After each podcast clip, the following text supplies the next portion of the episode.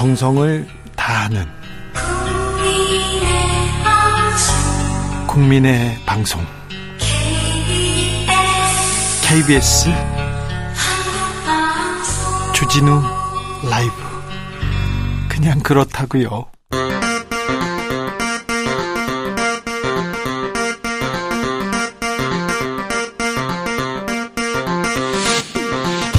주진우 라이브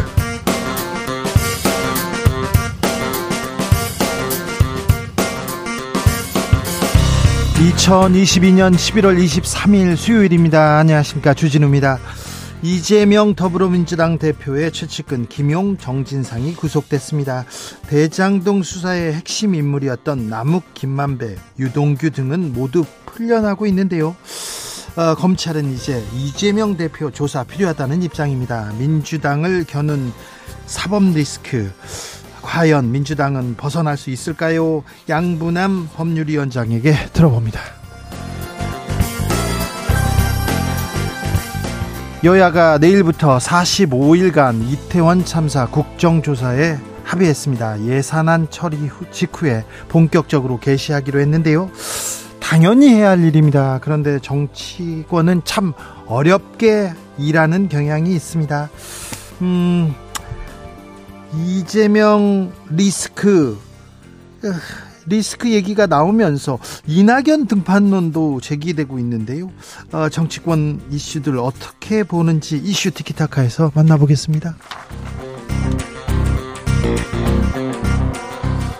남부 지역을 중심으로 가뭄 길어집니다. 광주와 전남 지역 1973년 기상 관측 이래 가장 하, 나쁜 최악의 가뭄 겪고 있다고 하는데요. 제한급수까지 시행되고 있는 현재 상황 박우량 신한군세계 들어봅니다. 나비처럼 날아 벌처럼 쏜다. 여기는 주진우 라이브입니다.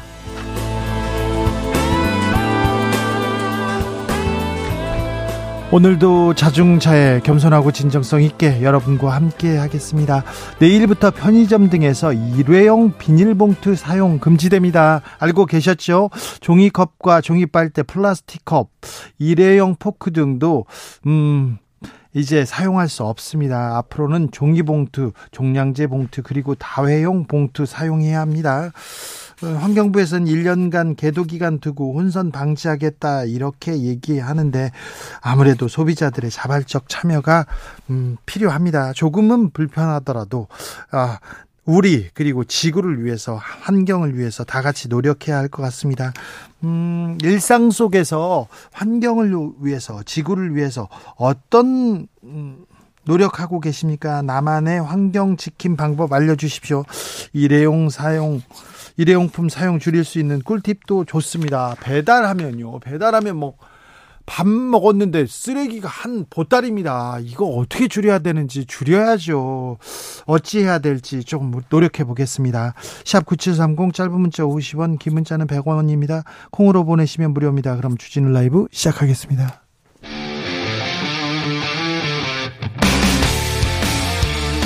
탐사보도 외길 인생 20년. 주 기자가 제일 싫어하는 것은?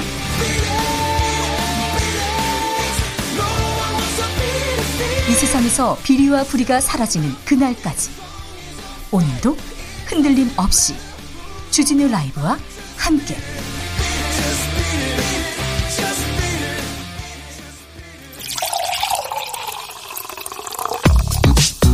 진짜 중요한 뉴스만 쭉 뽑아냈습니다. 주스.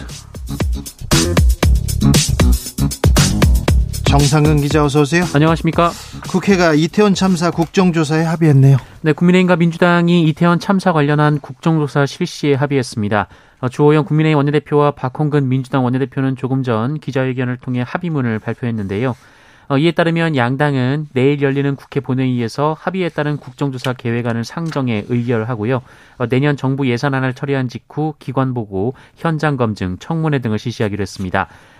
어, 특별위원회는 민주당 9명, 국민의힘 7명, 비교섭단체 2명으로 구성되고요. 위원장은 민주당이 맡습니다.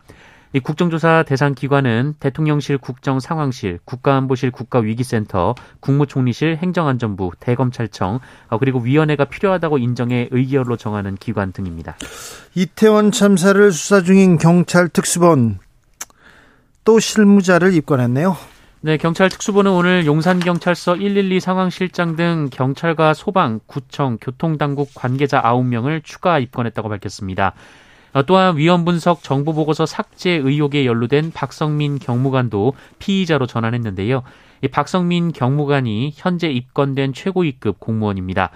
특수본은 다만 참사 당일 기동대 배치 등에 대한 조사가 마무리되면 김광호 서울경찰청장도 조사한다는 방침입니다. 소방 관계자들 그리고 현장 실무자 계속 입건하고 있습니다. 그런데요, 이상민 장관 어, 수사는 어떻게 돼가고 있습니까? 네, 이상민 행정안전부 장관 수사는 피의자로 입건되긴 했습니다만 수사가 진행되진 않고 있는데요. 예? 어, 관련돼서 이상민 장관을 고발한 공무원 노총 소방청 지부 측이 오늘 고발인 자격으로 경찰에 출석을 했습니다. 어, 이 자리에서 기자회견을 열고 이상민 장관의 집무실에 대한 압수수색을 촉구했습니다. 어, 소방노조는 지난 14일 고발 이후 이상민 장관이 피의자로 전환됐지만 어, 장관 집무실 압수수색은 이뤄지지 않았다라고 비판했습니다. 소방노조는 이상민 장관은 사전 재난 안전 관리에 대한 총체적 책임이 있다면서 특수본이 이태원 참사의 진실을 밝힐 의지가 있는가라고 주장했습니다. 윤석열 대통령 후원자가 후원자가 음, 대통령 경호실과 수의 계약을 맺었다고요? 네, 지난 대선 당시 윤석열 대통령에게 고액의 후원금을 낸 인물이 실소유한 업체가 어, 대통령실 경호 로봇인 로봇개 사업의 수의 계약을 따냈다고 한겨레가 오늘 보도했습니다. 로봇개요? 네, 로봇개 경호는 지난 3월 집무실 이전 계획이 나오면서 포함된 이른바 과학 경호의 한 부분이었는데요. 이 계약한 업체는 이 경호, 경호용 로봇계로 유명한 업체는 아니고요. 이 로봇계를 생산하는 미국 회사의 한국 법인과 지난 5월에야 총판 계약을 맺은 업체입니다. 어, 그리고 불과 4개월 만에 대통령실과 수의 계약을 했는데요. 어, 이 계약은 한 달에 600만 원씩 3개월, 이 1,800만 원 계약이어서 2천만 원 이하 수의 계약 가능 대상에는 포함됩니다. 대통령실에서 뭐라고 합니까? 네, 대통령실은 사실과 다르다며 한겨레 보도에 유감을 표명했습니다. 이 대통령실은 로봇 개를 상용화한 두 업체를 대상으로 성능 평가를 거쳤고 외부 전문가가 포함된 성능 시험 검증단의 검증도 거쳤다라고 했고요. 이 서모 씨가 얼마의 후원금을 냈고 취임식에 초청됐는지 여부도 경호처는 전혀 몰랐다라면서 계약 과정에 어떤 영향도 없었다라고 밝혔습니다. 로봇 개가 경호를 한다고요? 아직 거기까지 기술이 지금 미치지 않았는데 어떻게 진행될지 저희가 좀 자세히 살펴보도록 하겠습니다. 윤석열 대통령 여당 지도부와 만찬을 하기로 했다고요? 네, 윤석열 대통령이 모레 이 국민의힘 지도부와 만찬 회동을 합니다. 어, 여기서 최근 해외 순방 성과를 공유하고 연말 예산 전국에 대한 논의를 한다고 하는데요. 아니 그런데 보통 대통령이 야당 지도자 이렇게 같이 만나는데 이번에도 배제됐습니까? 네, 지금 예산 처리와 경제 위기 등을 앞두고 여야 경색 국면이 길어질 것으로 보입니다.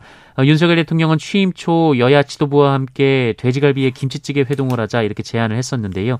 어, 취임 후 한 번도 민주당 지도부와 자리를 만들지 않았습니다. 네, 기자들하고도 김치찌개 같이 먹자고 했는데 야, 그 부분도 안 되고 있다고 합니다. 아, 감사원에서 음, 법과 원칙에 맞게 이렇게 감사에 나서야지요. 네. 그런데 이번에도 문재인 정부 정책에 대한 감사를 벌인다고요? 네, 감사원이 전임 문재인 정부에서 시작된 어촌 육성 사업, 그 어촌 뉴딜 300의 추진 실태에 대한 감사에 착수했습니다. 아, 감사원은 지난 21일부터 해당 사업과 관련해 해양수산부에 대한 실지 감사에 들어갔고요. 다음 달 9일까지 감사를 진행할 예정입니다. 그런데 네, 절차적 정당성이란 것도 중요합니다. 어, 공정하다. 이게 원칙에 맞다 이런 것도 중요한데 네, 너무 한쪽만 하는 거 아니냐 이런 얘기가 계속 지, 어, 지적되고 있다는 것도 감사원에서 잘 알고 계시겠죠. 네, 잘 알고 있겠죠. 윤석열 대통령이 일론 머스크 테슬라 CEO와 통화했네요. 네, 윤석열 대통령은 오늘 테슬라와 스페이스X의 최고 경영자인 일론 머스크와 화상 통화를 했다고 대통령실이 밝혔습니다. 어, 원래 지난주 G20 정상회의에서 만나기로 했었는데 이 머스크의 현지 방문이 취소되면서 화상 면담으로 대체가 됐습니다.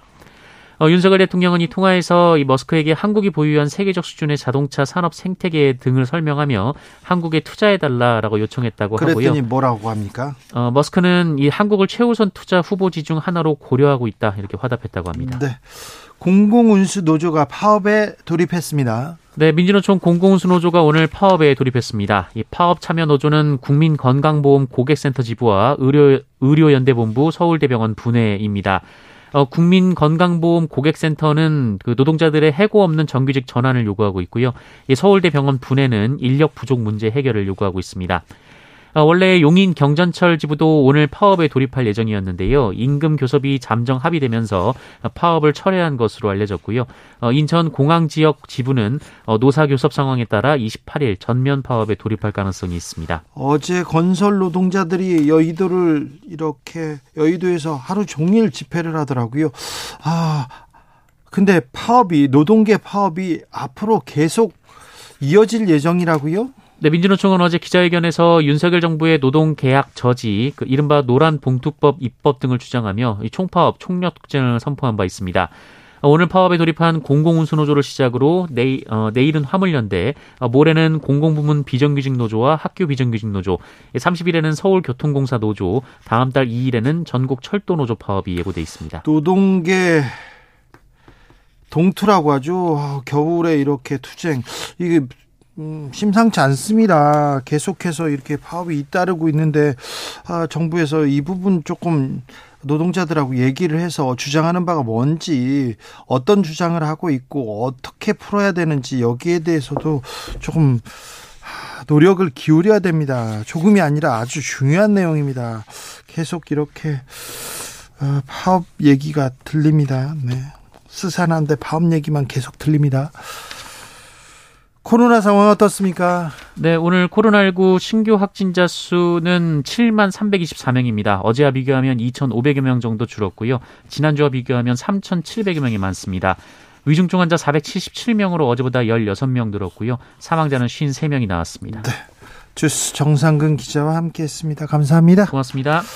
아, 일회용품 좀 줄여야 되는데, 지구를 위해서 이렇게 꼭 줄여야 되는데, 나만의 꿀팁은요, 이렇게 보내주셨습니다. 5547님 장바구니 매일 가지고 다닙니다. 접으면 부피도 작아지고요. 네. 남편 것도 하나 사줬어요. 네.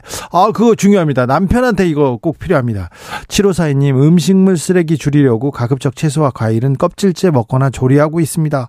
오, 네. 그리고 과일 껍질에 또 영양소가 많이 있다죠. 1617님 저는요 가급적 다회용 시장 바구니 쓰거든요.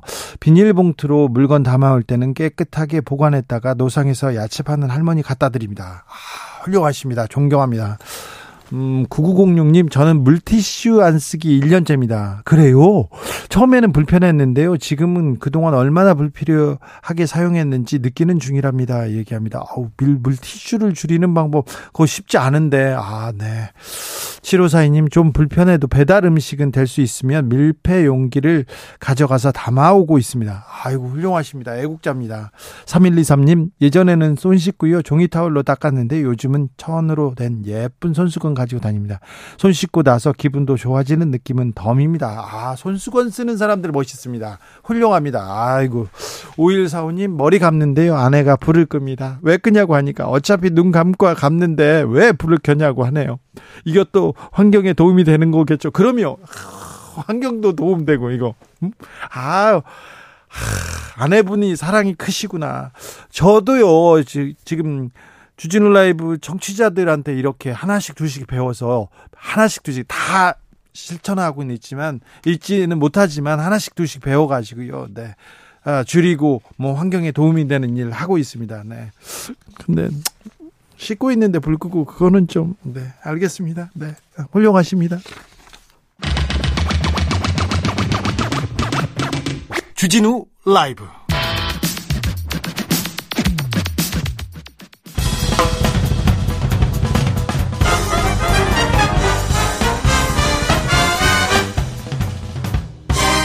훅 인터뷰 모두를 위한 모두를 향한 모두의 궁금증 훅 인터뷰 남부 지역 특히 전남의 가뭄 하, 심각하다고 합니다.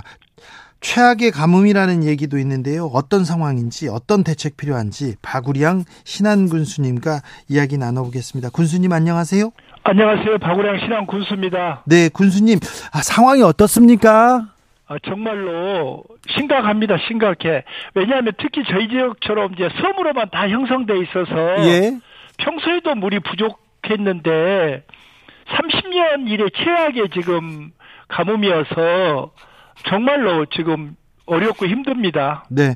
얼마나 부족한가요? 사용할 물이 많이 부족합니까? 저기 우선은 농사용 물은 제쳐놓고 네. 생활용수 지금 종전보다 지금 이제 섬 지역이라 하더라도 그 지금 수제식 화장실 안 쓰는 사람이 없고 세탁기 안 쓰는 사람이 없고 또 주방 세제 안 쓰는 사람이 없어서 물 소비량이 옛날보다는 이렇게 늘었는데 네. 현재 지금 30년 만에 지금 거의 작년 수준의 절반밖에 비가 안 와서 지금 생활용수 부분에서까지도 지금 물이 부족해서 네. 지금 이제 몇개 섬은 목포에서 차량으로 하루에 300톤씩 지금 물을 실어 날리고 있습니다, 지금. 300톤씩이요. 아, 예, 예. 그래요. 아, 참. 이거 좀 걱정이 클 것 같은데요. 이게 아, 그럼 농민들은 어떻게 합니까? 지금 지금 이제 준비를 해야 될 텐데. 지금 저 농민들이 지금 이제 특히 여기는 남부 지역에서 겨울에도 농사를 많이 짓습니다. 네. 마늘, 양파, 대파, 시금치 등 많이 겨울철에도 물을 많이 사용하게 되는데 우리 지역 주민들한테 그렇게 이야기합니다. 농사는 그다음 문제다. 우선 사람이 먹고 살아야 할 물이 중요하니 네. 농사용 물은 못 쓰게 지금 하고 심지어는 농사용 물로 상수물을 쓰다 걸리면 그 마을 전체 일주일 동안 제한급수를 하고 있습니다. 아, 그 정도 심각합니까? 이틀 하면 두 번 걸리면 3일, 세 번 걸리면 일주일치 그 마을 전체 물을 안 줘버립니다, 지금. 아니, 근데 물을 필요해서 그렇게 쓰는데 그 정도 제한할 정도로 이렇게 아니, 저 심각합니까? 현재 지금 절대적으로 물이, 왜냐하면 화장실이 수제식으로 쓰고 있기 때문에 네. 물을 이렇게 제한 급수를 해버리면 엄청나게 불편 이 야기 되고 별도로 밖에다 화장실을 또 만들어야 되거나 물을 조수조를 만들어야 되기 때문에 네. 물을 아껴 쓰지 않으면 지금 제가 보기에는 지금 한 6월까지도 비가 충분히 오지 않을 걸 예상을 하고 대응을 해야 되지 않나 이렇게 저희들이 생각을 그렇죠. 하고 있습니다. 겨울에는 뭐 강수량, 강우량이 별로 많지 않으니까요. 그렇습니다. 근데 군 자체적으로 물 부족 해결을 하기 위해서는 아, 조금 아 좀 이거는 좀 한계가 있을 것 같아요. 정부나 다른 데서 좀 도와줘야 될 것 같은데요. 저희들이 이제 수차 이야기를 했는데요. 예. 이게 지금 이제 충, 중북 중부 이북 지방은 금년에 비가 많이 오고 예. 또 영남 쪽으로도 비가 많이 와서 네. 이 전남북 이쪽이 특별하게 이렇게 광주랑 이렇게 비가 안 오다 보니까 정부에서 최, 그 전부터 건의를 수차했는데 최근에서야 이제 좀 심각성을 알고 네. 좀 협조한 것 같은데 저희들이 지금 정부에다가 우선 농업용수는 두 번째 치고 우선은 생활용수 부분에 대해서 조금 도와달라고 지금 요청을 해서 네. 최근에 지금 정부도 조금 그 부분에 대해서 특별 예산을 지금 내려주고 있어서 예. 지금 조금은 하고 있는데 지금 이것 갖고는 지금 원발에 어, 네. 오줌 누는 식 정도밖에 안 될 것 같아요. 알겠습니다. 아, 신안군 자은도 겨울 대파 주산지인데 대파 농사 어떠, 어떻게 해요? 이렇게 걱정하는 분도 있습니다. 아, 근데 대파에는 아예 물을 주지는 못- 지금이 지금 대파가 물이 한참 줘야 예. 지금 쑥쑥 자라서 겨울 출하를 앞두고 있는데 네.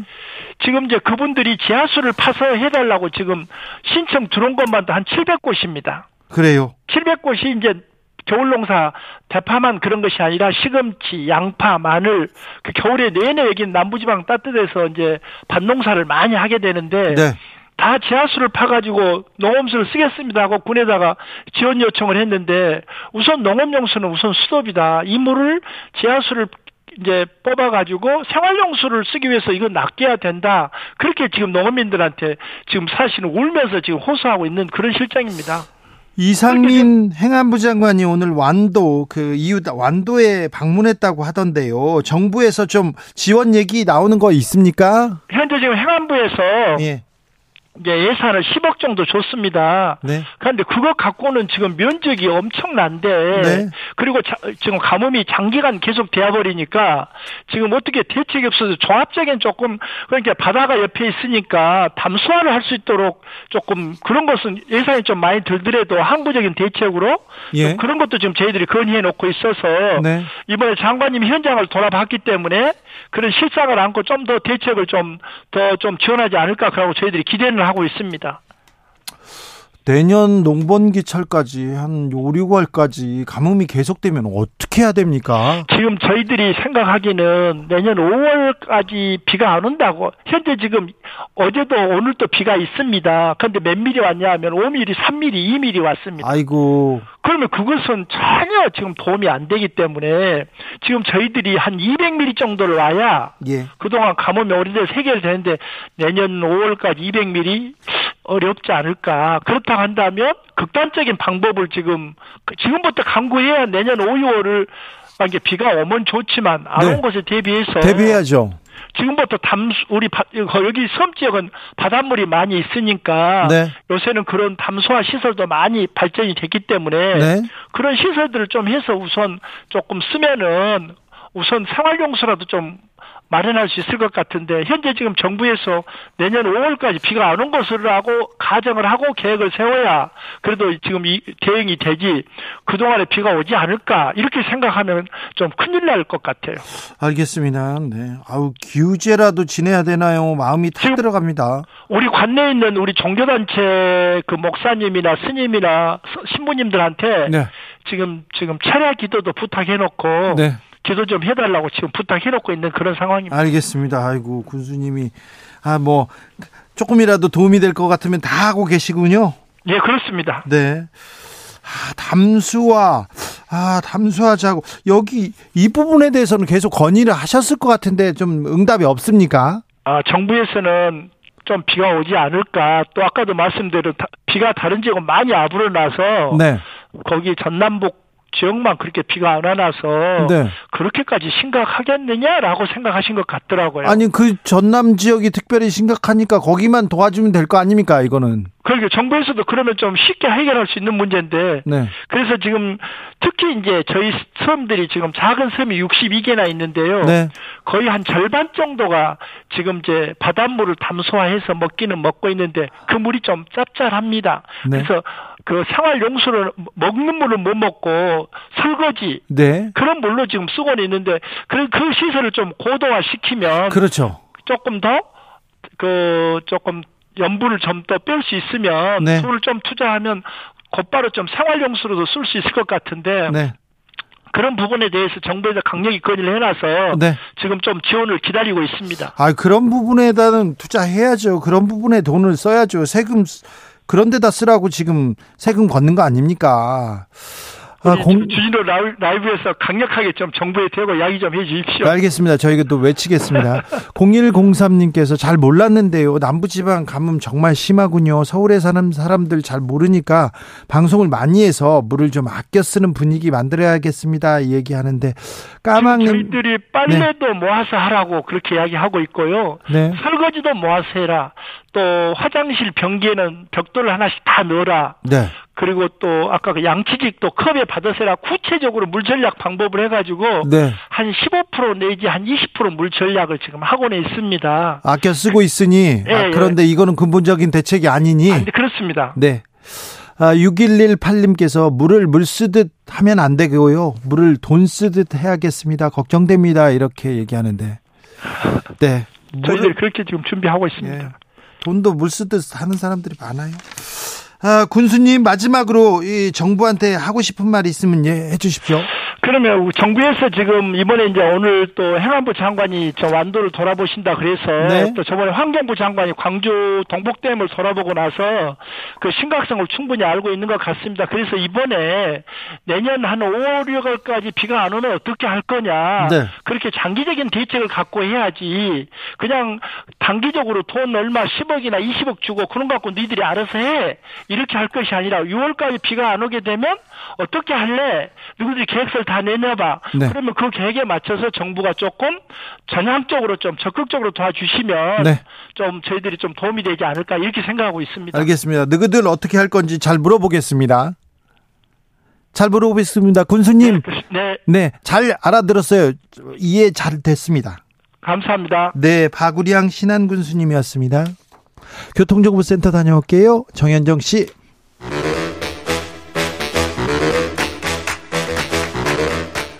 이것이 혁신이다. 여야를 내려놓고 관습을 떼버리고 혁신을 외쳐봅시다. 다시 만난 정치 공동 혁신구역. 대한민국 정치 혁신을 위해서 자 날선 공방은 환영합니다. 정쟁은 여기에서는 노입니다. 자 주진우 라이브에서 지정했습니다. 혁신위원장들 모셨습니다. 천하람 국민의힘 혁신위원. 네, 전남 순천의 천하람입니다. 장경태 더불어민주당 의원. 안녕하세요. 장경태입니다. 용해인 기본소득당 의원. 네, 기본소득당 용해인입니다. 네, 핫한 분 세 분다 모셨어요. 아, 장경태 의원. 네. 고발 당하셨어요? 네. 네. 그 대통령실이 국회의원을 고발한 헌정사상 초유의 1호가 되었습니다. 아, 그래요? 네. 자랑스러우세요? 네. 국회의원은 처음인가요? 아, 뭐, 그런 뉴스 본 적이 없어요. 네, 아직까지는 뭐 그런 적 왜냐면 이제 이 삼권 분립이잖아요. 어쨌든 행정부를 입법부가 견제하고 네. 그런데 견제하는 수단을 무력화시키는 거거든요. 고발은. 그렇기 때문에 저는 삼권 분립의 원칙에도 좀 많이 민주주의 원칙을 위배하는 또 망가뜨리는 과정이다라고 보고 있고. 아, 근데 네. 이렇게 표정이 밝으세요. 아니, 이제 담담합니다. 왠지 뭔가 너무 이 겁박을 많이 받아서 네. 네, 어차피 고발할 것 같았는데 진짜 하네요. 아, 내용이 뭡니까? 조명 사건의 진실은 뭡니까? 뭐 크게 두 가지인데요. 뭐 일단은 이 여러 가지 이 김건희 여사의 해외 순방 과정을 그 국익을 침해하는 수준으로 폄하했다. 뭐 이렇게 표현한 것과 더불어 이 조명 사용을 하지 않았는데 조명을 사용했다고 허위사실 유포했다 라고 네. 해서 허위사실 유포에 의한 명예훼손인데요. 이 명예훼손죄는 반의사 불벌죄이기 때문에 김건희 여사의 의사에 반해서 처벌할 수 없는 고발할 수 없는 사안이거든요. 그렇기 때문에 사실상 김건희 여사가 지금 야당 국회의원 고발한 게 아니냐라는 어 제가 발언을 하고 있고요. 뭐 이 부분에 대해서 여사님이 직접 뭐 말씀을 해주셨으면 좋겠는데 뭐 전혀 그런 입장이 나오고 있지는 않고 또 이 대통령실이 좀 여러 가지 수행원이나 여러 가지 해외 순방 과정에서 인원들을 좀 자료 요구를 하면은 성실하게 좀 임해 주셨으면 좋겠는데 이 저번 국회 운영위 국정감사나 국회 예결위 과정에서 전혀 제출 요구에 응하지 않고 있어서 진실을 정말 밝히고 싶은 분들인지는 잘 모르겠습니다. 네, 이제 지금 이제 조명을 사용해서 연출했다라고 하는 부분이 사실에 반한다라는 게 이제 핵심적인 내용이고요. 네. 어, 지금 대통령실에서는 조명을 사용 안 했다라는 것이고 장현태 의원님이 그 뭐 조명을 사용한 근거로 드신 뭐 예를 들면 커뮤니티 레딧의 글 같은 경우도 그 거기 원래 올리신 이제 네티즌이죠. 거기도 이제 약간 아, 왜 내 글을 이렇게 쓰냐. 뭐 내가 뭐 기자도 아니고 좀 부담스럽다. 이렇게 하고 있는 상황이라서 이게 이제 공신력 있는 언론에서 나온 거라면은 뭐 장경태 의원님이 그게 설령 사실이 아니라고 해도 내가 믿을 수 있었다라고 얘기를 할 수가 있는데 이게 사실 우리나라의 DC 인사이드랑 별로 차이가 없는 외국의 커뮤니티 사이트, 사이트거든요. 그래서 이게 지금 민주당의 박지원 전 비대위원장도 비나 비판을 하고 있지만은 요새 민주당의 국회의원분들이 전체적으로 너무 이 확인되지 않은 정보들을 가지고 무슨 뭐 한남동 뭐 술자리니 이런 것부터 시작해가지고 청담동 너무 술자리요? 예, 아 청담동인가요? 음, 네. 네.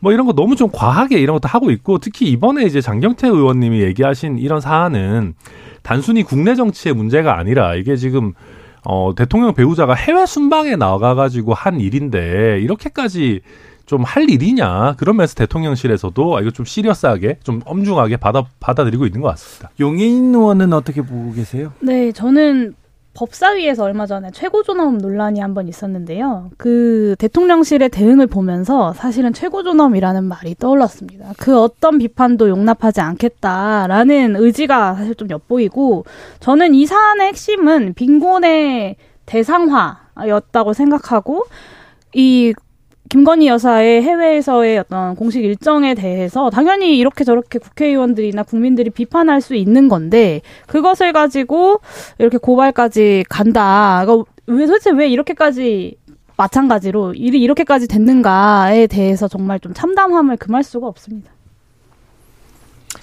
어찌됐건 본질은 이 해외 순방 외교 순방 길에서 아동을 소재로 홍보 수단을 활용한 것, 아동의 빈곤과 아픔을 활용해서는 안 된다는 건 저희가 여러 이, 이 언론에서나 또 논문에서나 또 혹은 이 대한적십자사 홈페이지 또 국제 NGO 가이드라인을 통해서 모두 확인할 수 있습니다. 그렇기 때문에 저는 이 부분에 대해서 좀 강력하게 비판한 거고요.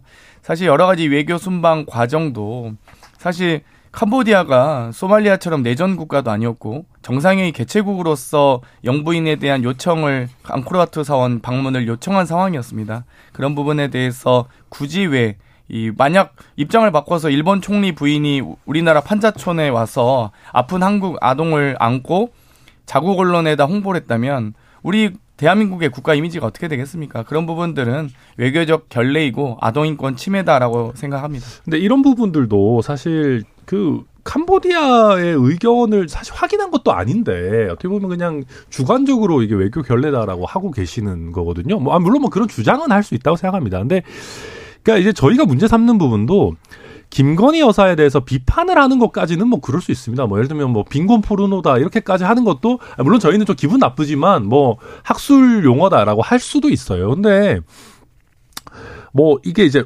사실 확인이 확실히 되지 않은 거에 대해서 뭐 조명을 써서 연출까지 했다거나 아니면 사실 캄보디아의 의사가 명확하지 않고 오히려 캄보디아 입장에서도 또 그런 부분들에 있어가지고 도움을 받기를 바라는 부분도 있었을 수 있는데 그냥 무작정 김건희 여사는 왜 이렇게 갔냐라고 이건 약간 이제 제가 봤을 때 비판을 넘어서 가지고 비난의 단계로 굉장히 많이 접어들고 있다. 라고 보고요. 그래서 저도 그러니까 대통령실이 야당 의원을 고소고발하고 하는 걸 별로 저도 좋게 보지는 않습니다만은 네, 이게 좀 이례적입니다. 양, 양쪽 다 제가 생각에는 좀 선을 넘고 있다. 저는 네. 그렇게 생각합니다. 자, 비판을 넘어 거의 스토킹 수준이다. 민주당 의원들이 김건희 여사 스토킹한다. 주호영 원내대표도 이렇게 얘기했는데 어떻습니까, 장경태 의원님? 뭐 스토킹 하기에는 너무 경호원이 많으시고요. 그래서 저희도 이 국가 공인이시기 때문에 어, 수행원에 대한 자료 요구, 뭐 촬영팀에 대한 인원과 소속 이런 부분들을 충분히 좀 자료 요구를 했습니다만 거기에 전혀 응하고 있지 않습니다. 만약 성실하게 자료 요구에 국정감사가 왜 하겠습니까? 국회가 행정부의 여러 가지 이 현재 사안들을 검토하고 검증하기 위해서 있는 것이거든요. 그런데 거기에 대해서 성실하게만 임해 주셨으면 참으로 오해도 없고 많은 국민들께서 진실에 더 가깝게 다가갈 수 있었을 텐데 네. 이렇게 대처하는 것이 좀 대단히 안타깝습니다. 아무튼 민주당 의원들 그 비판 사실에 근거해서 비판해야 되는 건 이건 뭐 물론 맞는 얘기죠. 사실 사실에 근거해서 비판해야 됩니다. 그런데요, 보세요. 해외 순방인데 지금 김건희 여사만 보여요 얘기하다가 사진이 어때요 얘기 나오다가 장경태 의원이 어, 문제 제기를 하고요. 또 고, 대통령실에서 고발하고요. 이제 또 김기현 이제 대표를 원하는 김기현 의원, 장경태 대국민 사기극이다 이렇게 얘기하고 김재원 전 최고 잔챙이들이 쓰는 수단이다 이렇게 비판을 하면서 이 뉴스가 너무 커져요. 장경태를 너무 키워줍니다. 그래서 표정이 밝으셨군요. 왜 그런지 모르겠는데 어, 김기현 우리 김재원 전 의원님께서 네. 지금 국민의힘 전당대회를 준비하시는 건 확실한 것 같습니다. 다른 건 모르겠지만. 아, 뭐 그렇죠. 네. 아 근데 이제 저도 그래서 이거 보면서 야당에서는 아 이거 고소고발해가지고 재갈 물리기 아니냐 하는데 장경태 의원님 전혀 재갈을 무신 느낌은 아니에요. 아니 뭐 물론 고소고발이 좋은 건 아닙니다만. 그래서 제, 아니, 초월했습니다. 초월. 제가 봐도 아니 우리가 이렇게 장경태 의원님 이렇게 PR을 열심히 해드릴 필요가 있나. 그렇죠. 뭐안 그래도 핫하신 분인데 네. 뭐 그런 생각들은 있고요. 그냥 다만.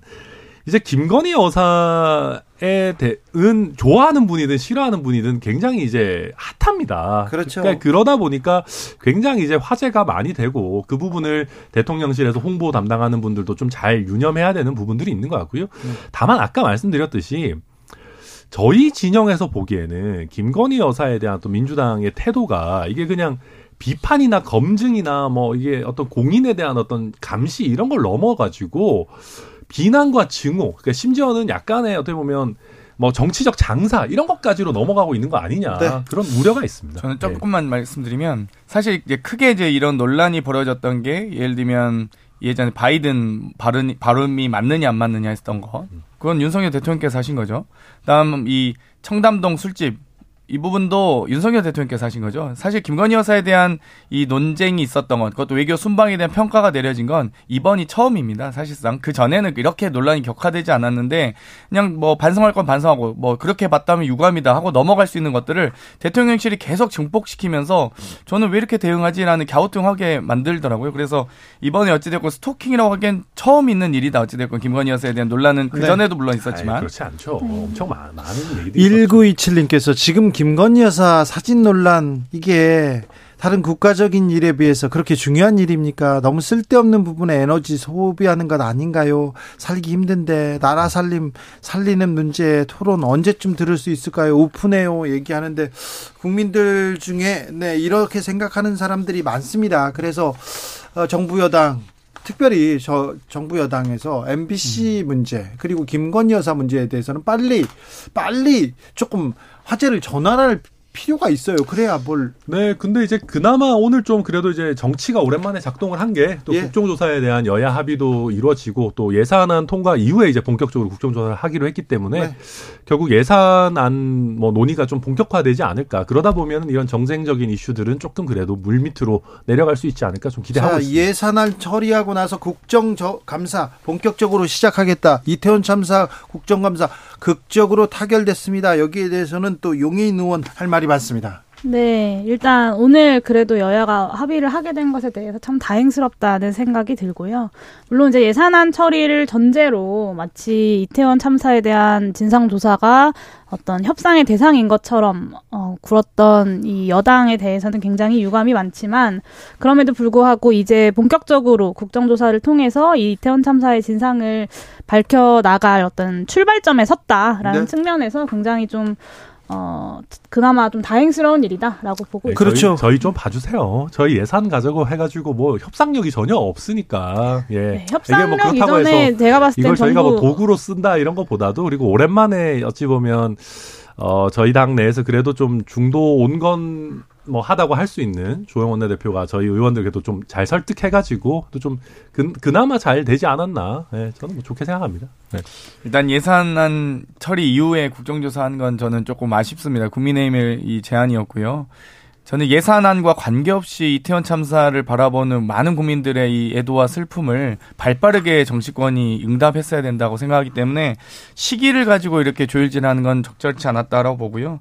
또 두 번째는 예산도 국회의 권한은 예산 심의 권한이지 예산 편성 권한이 아닙니다. 그래서 마음에 안 드는 예산을 깎을 수는 있어도 좋은 예산을 더 드릴 수는 없거든요. 그렇기 때문에 모두가 다 기재부의 권한으로 있어서 집권 여당과 정부의 권한이 막강하다 예산도 뭐 다수당이라고 해서 할 수 있는 건 뭐 깎는 것밖에 없으니까요. 어찌되었건 이런 부분들도 부디 좀 더 지혜롭게 예산안이 타결되길 기대하고 있습니다. 그래도 정치권에서 어, 국정조사에 합의하면서 이태원 참사 진상 규명하겠다, 뭐가 잘못됐는지 좀 바로잡을 거 있는지 찾아보겠다 이렇게 얘기하는 것좀 다행이다 이런 생각합니다. 네, 국민이 정치를 너무 걱정하고 있습니다. 그런데 이번에 그 국정 조사 대상 기관에 대통령실 국정상황실은 들어갔습니다. 국가안보실 위기 관리센터도 들어갔습니다. 국무총리실 행정안전부도 포함됐는데 아, 경호처는 제외됐어요. 네, 경호처 제외는 이제 국민의힘의 아주 주요한 요구 중에 하나였고요. 저는 대통령실에 예외가 있어야 되나라는 생각을 했지만 어쨌든 교섭단체인 민주당과의 협상 과정에서 그런 결론을 낸 것으로 보입니다. 근데 뭐 그럼에도 불구하고 국 조위원회 의결을 통해서 필요하다면 추가적인 의결을 할 수 있기 때문에 어, 진상조사, 국정조사를 하는 과정에서 어, 그 부분에 대해서 좀 더 들여다보는 것이 필요할지 등은 판단하게 될 것 같습니다. 네. 음, 이재명 리스크에 대해서는 어떻게 생각하십니까? 용해인 의원님?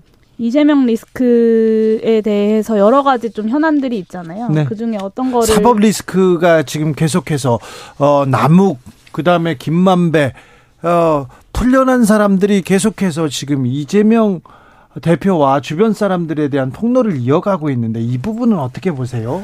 어, 그런데 사실 이제 검찰에서 이 부분을 계속 수사를 하고 있는데 네. 초반에는 저도 좀 이렇게 지켜보고 있었는데 음. 지금까지 근데 아직 구체적으로 어떤 혐의점이 있다라는 거 이야기가 없는 걸 보면 어, 그런 직접적인 연관성들을 검찰이 아직 찾지 못하고 있는 것이 아닌가. 그러니까 네. 과연 그걸 찾을 수 있는 것이기 때문에 이렇게 수사하고 있는 것인가? 네. 라는 의구심이 좀 들더라고요.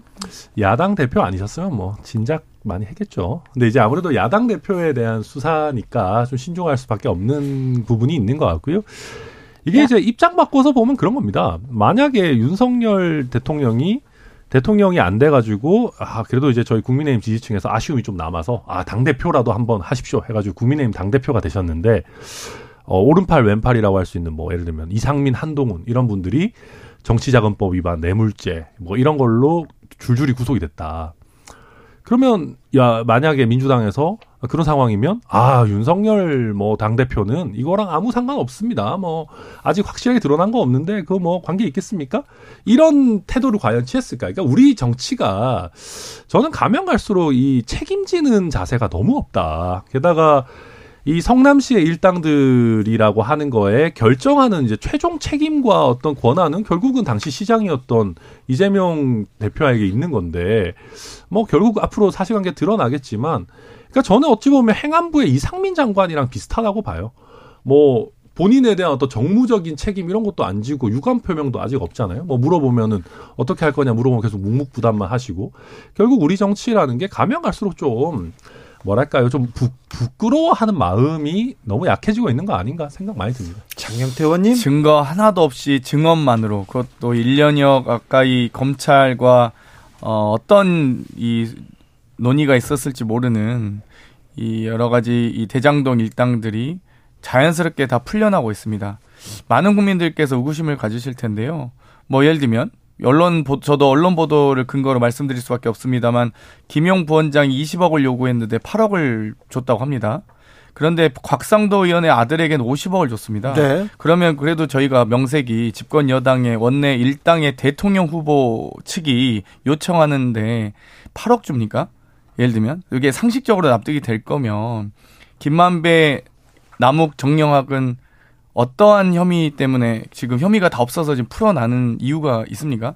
오히려 그럼 유동규, 김용, 정진상 실장으로 이어지는 수, 이 혐의점들이 부각되고 있다면 오히려 삼자 뭐 삼자 이, 대, 이 대조든 여러 가지 방식으로 오히려 추가 수사가 더 필요한 상황 아닌가요? 그런데 이렇게 막무가내로 풀어주는 것 자체가 뭔가 내통이 있는 거 아니냐라는 의구심을 들 수밖에 없고요.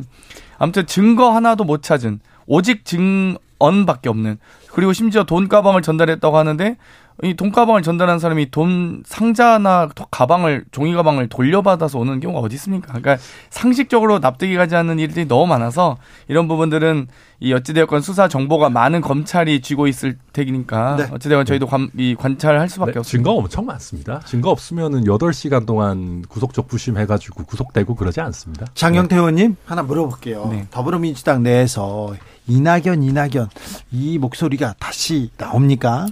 저는 한 번도 못 들어봤는데요. 네. 네. 갑자기 언론에서, 언론에서 오히려 네. 그러니까 당내에서 현역 의원들도 모르는 얘기를 언론에서 하시는 건 두 가지겠죠. 어, 당내에서 나온 얘기가 아니거나 네.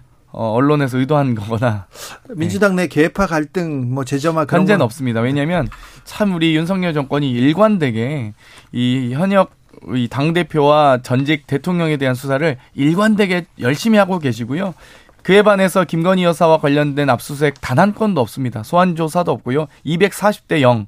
참 이렇게 불공정한 수사의 대명사가 윤석열 정권이고 아마 언제까지 대통령 하실지 모르겠는데 퇴임 이후에 정말 많은 국민들 국민적 저항에 직면하게 될 것이다. 이렇게 좀 우려 섞인 걱정을 좀 드리고 싶습니다.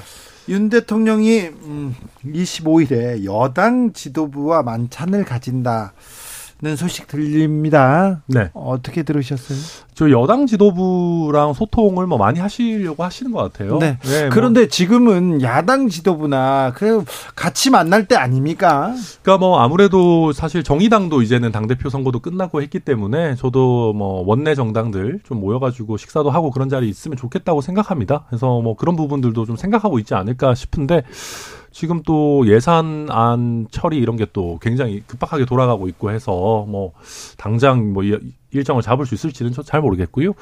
다만 저는 여당과의 소통 이런 것도 좋다고 생각합니다. 저는 대통령께서 야당과의 소통 이전에 여당에 있는 여러 어떻게 보면 다양한 생각을 갖고 있는 주체들과 소통만 충실하게 하더라도 훨씬 더 뭐 폭넓고 많은 지지를 받을 수 있는 정치 보여주실 수 있지 않을까 뭐 기대합니다.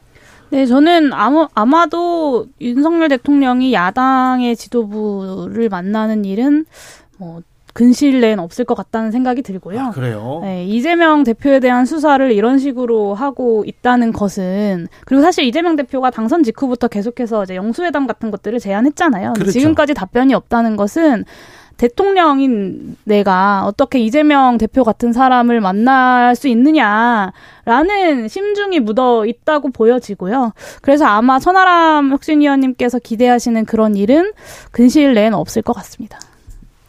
여당과 소통인지 여당을 관리하러 만나는 건지 모르겠는데요.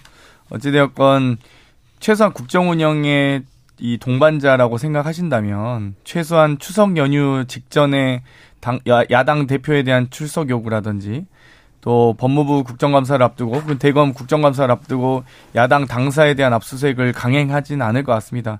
물론 어, 당연히 대통령은 이 야당에 대한 수사와 관계가 없다고 하실 겁니다. 그런데 왜 하필이면 이 검찰은 유독 대검찰청에 대한 국정감사 법무부에 대한 국정감사가 있을 때마다 그렇게 이 국민 여론을 정말 국민의 시선을 돌리기 위해서인지 어쩐지 모르겠지만 어 이렇게 압수수색을 야당에 대한 당사를 이 정말 민주화 이후 최초로 이렇게 하시는지 잘 모르겠고요. 네. 어찌됐건 만찬을 하시는데 부디 국정조사 뭐 합의안이나 여러 가지 그런 이 여당의 이 어찌됐건 자치적인 활동에 대해서 대통령께서 개입하지 않길 바랍니다. 천하람 의원님. 네.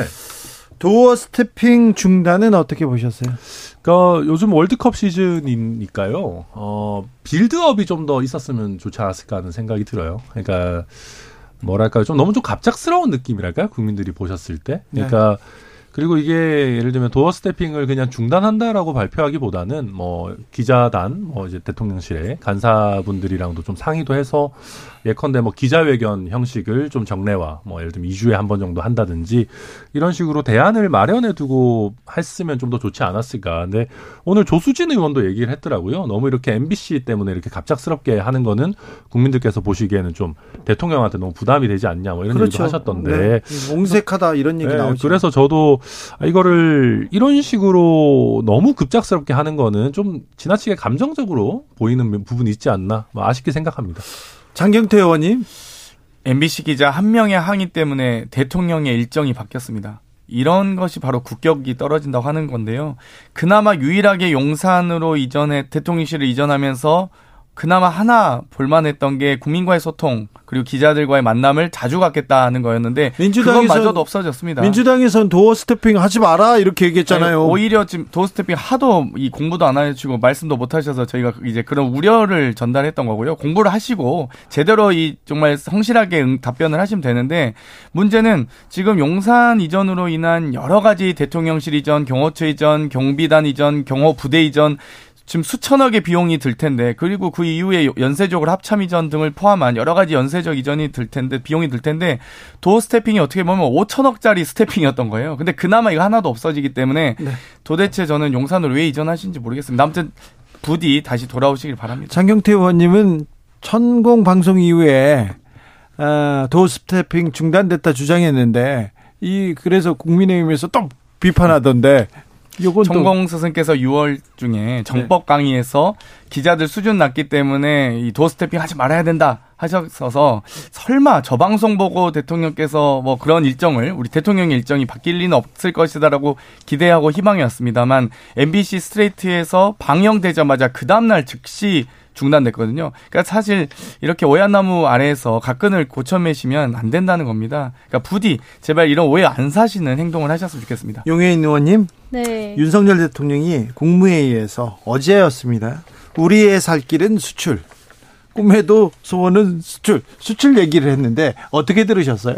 네, 뭐 수출 당연히 대한민국 경제에서 중요하죠. 네. 근데 지금 대통령께서 살피셔야 하는 것은 수출만은 아니다. 지금 이미 국내에서의 여러 가지 고환율, 고금리, 고물가로 인해서 어, 국민 경제가 다 무너지고 있는 상황에서 어, 과연 지금 정부가 무엇을 하고 있는가, 제대로 된 대책들을 내놓고 있는가를 저는 오히려 중요하게 따져봐야 될 시기다라는 생각이 들고요. 경제부처가 도대체 뭘 하고 있는지 전혀 보이지가 않습니다. 네, 이런 경제부처는 저는 처음 보는 것 같아요. 그래서 어, 좀 조금 더 윤석열 대통령께서 경제부처들과 함께 국민들의 삶에 실질적으로 도움이 되는 방안들이 뭔지를 고민하셔서 내놓는 것을 어, 하시기를 요청드리고 싶습니다. 근데 경제부처 엄청 열심히 하고 있죠. 사실 이 수, 그 경기 침체 국면에서 수출의 중요성이라는 거는 사실 말할 필요가 없고요.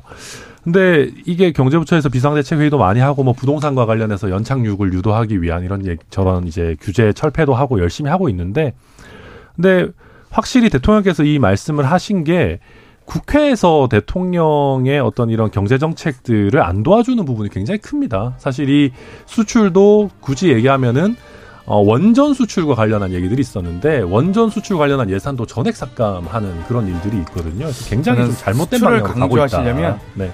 수입할 나라를 먼저 찾으셔야 될 것 같아요. 그러니까 수출만 아니, 강조하실 게 아니라 있고 아니 예산이 있어야 그걸 발굴을 오히려 하죠. 네. 동아시아 정상회의 하루 먼저 일찍 들어오시고 천하람, 용해인 감사합니다 세 분.